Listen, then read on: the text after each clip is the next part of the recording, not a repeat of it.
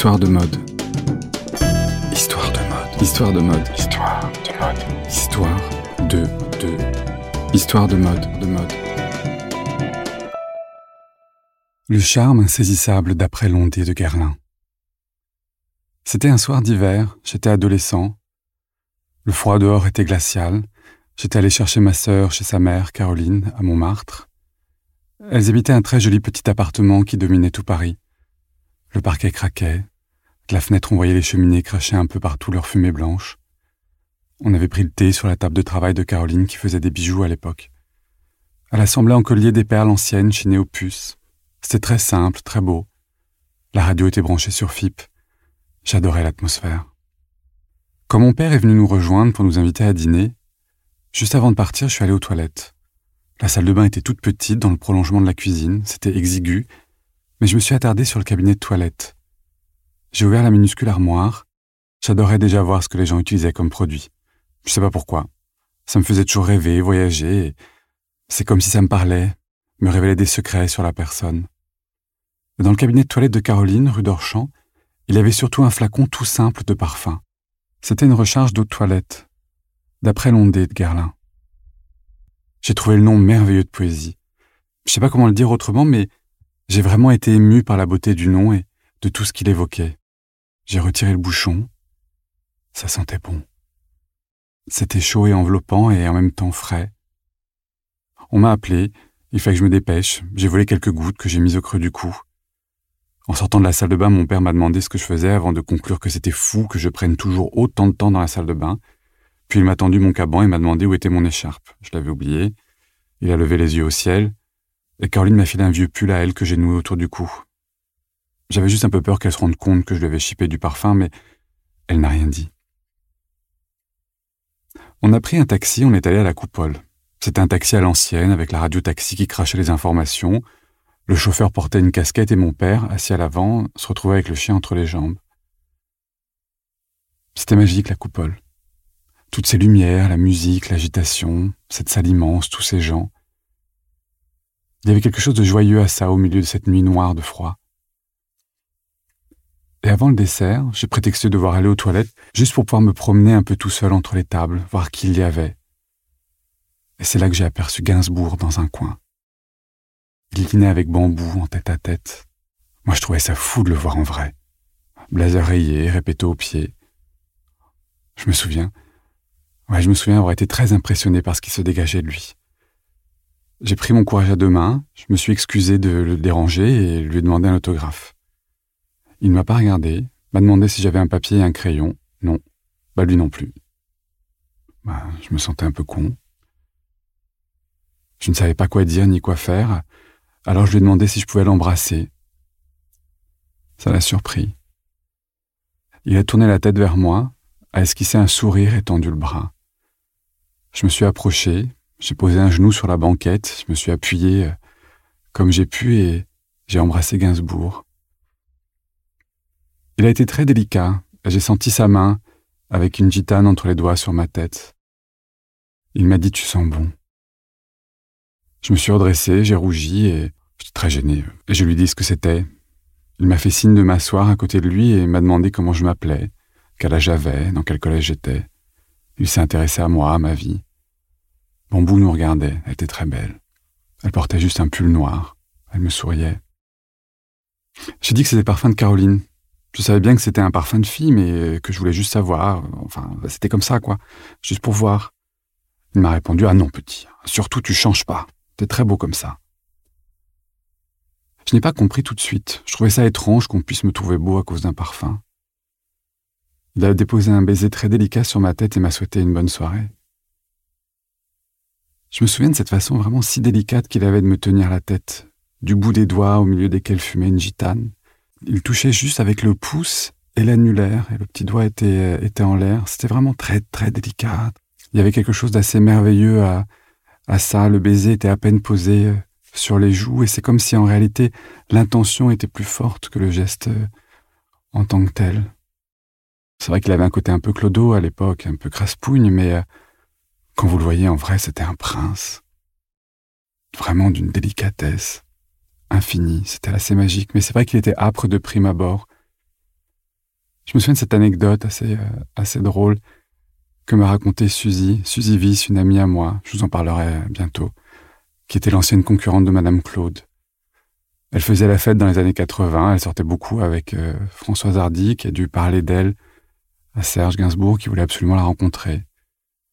Et ils ont euh, organisé un dîner, et euh, arrivé au restaurant, Serge a dit au maître d'hôtel, Georges, c'est la première fois que tu me vois avec une vieille.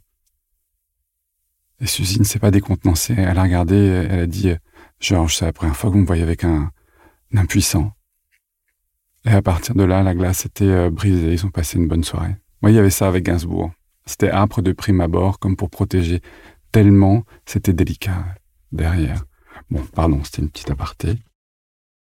Un peu plus tard, après cette disputée, j'ai vu Gainsbourg courir après Bambou, jusqu'à se retrouver dehors sous la neige, les pieds nus dans ses répétos blanches.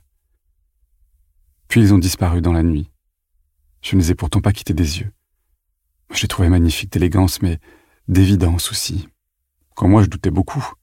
Ma voix commençait à se voiler, mes cheveux devenaient de plus en plus indomptables, étaient pour ainsi dire toujours en bataille. Avec mes débits 500, je mettais les vieux pulls en cachemire de mon père, marine, et en V le plus souvent, sous lequel je mettais les t-shirts blancs que ma mère m'achetait mais qui étaient toujours immenses. En fait, j'aimais porter les pulls de mon père parce qu'il me semblait posséder ainsi un peu de son élégance, de sa stature. Ça me rassurait. Deux jours plus tard, la gardienne du lycée, qui habitait la petite loge à l'entrée et qui me faisait un peu peur car elle était très sèche, très dure quand on était en retard, m'a fait signe.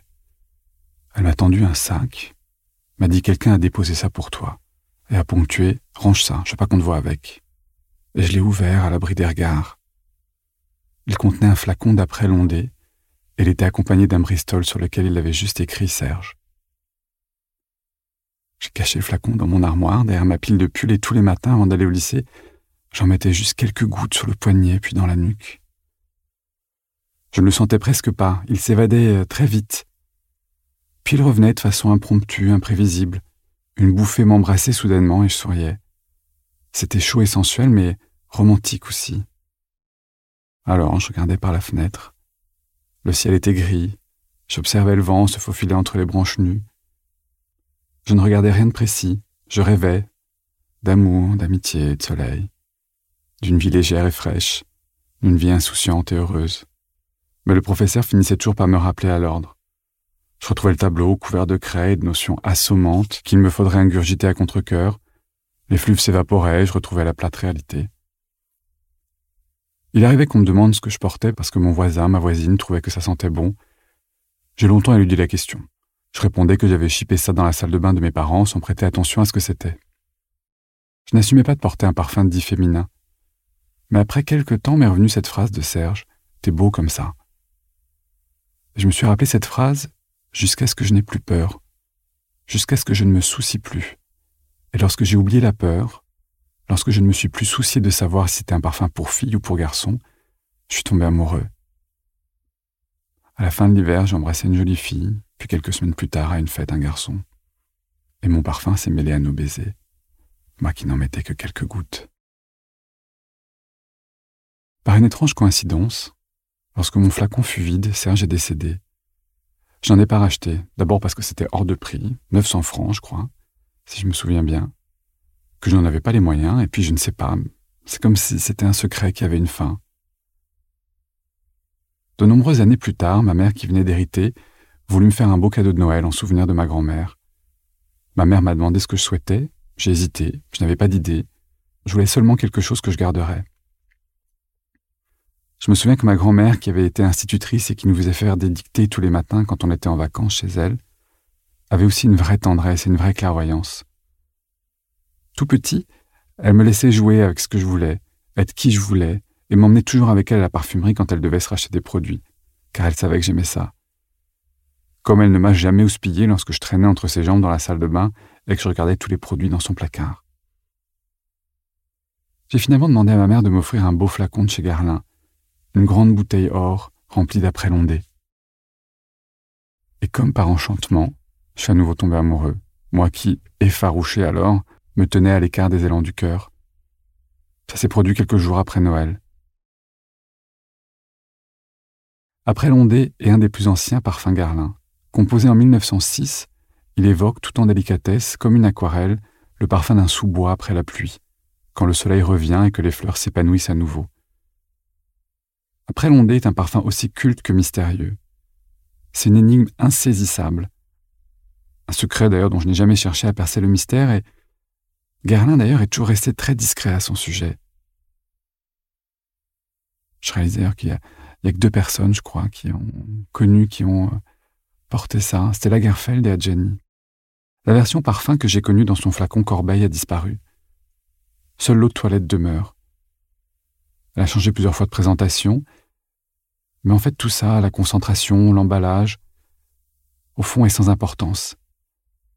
Parce que la magie a toujours opéré. Et je repense à cette seule et unique campagne connue, représentant une jeune fille dans une grande jupe blanche, en équilibre sur un rondin de bois, au milieu d'une petite rivière. Il pleut, elle s'abrite sous un parapluie. La photo est en noir et blanc, prise de loin. On ne voit pour ainsi dire pas le visage de la jeune fille et pourtant on sait qu'elle sourit. C'est une publicité aussi intrigante que le parfum qu'elle incarne, dont le flacon n'est même pas représenté sur l'affiche. Il y a juste son nom écrit en haut dans cette typo empire propre à Guerlain. Au fond, après l'ondée, porte l'espoir, mais surtout cette délicate insouciance, cette légèreté de vivre qui rendent tout possible. Et qu'importe que le parfum tienne ou non, qu'importe pour qui il est, et il porte en lui l'évidence de soi, cette évidence qui permet de sourire sous la pluie et de tomber amoureux en hiver.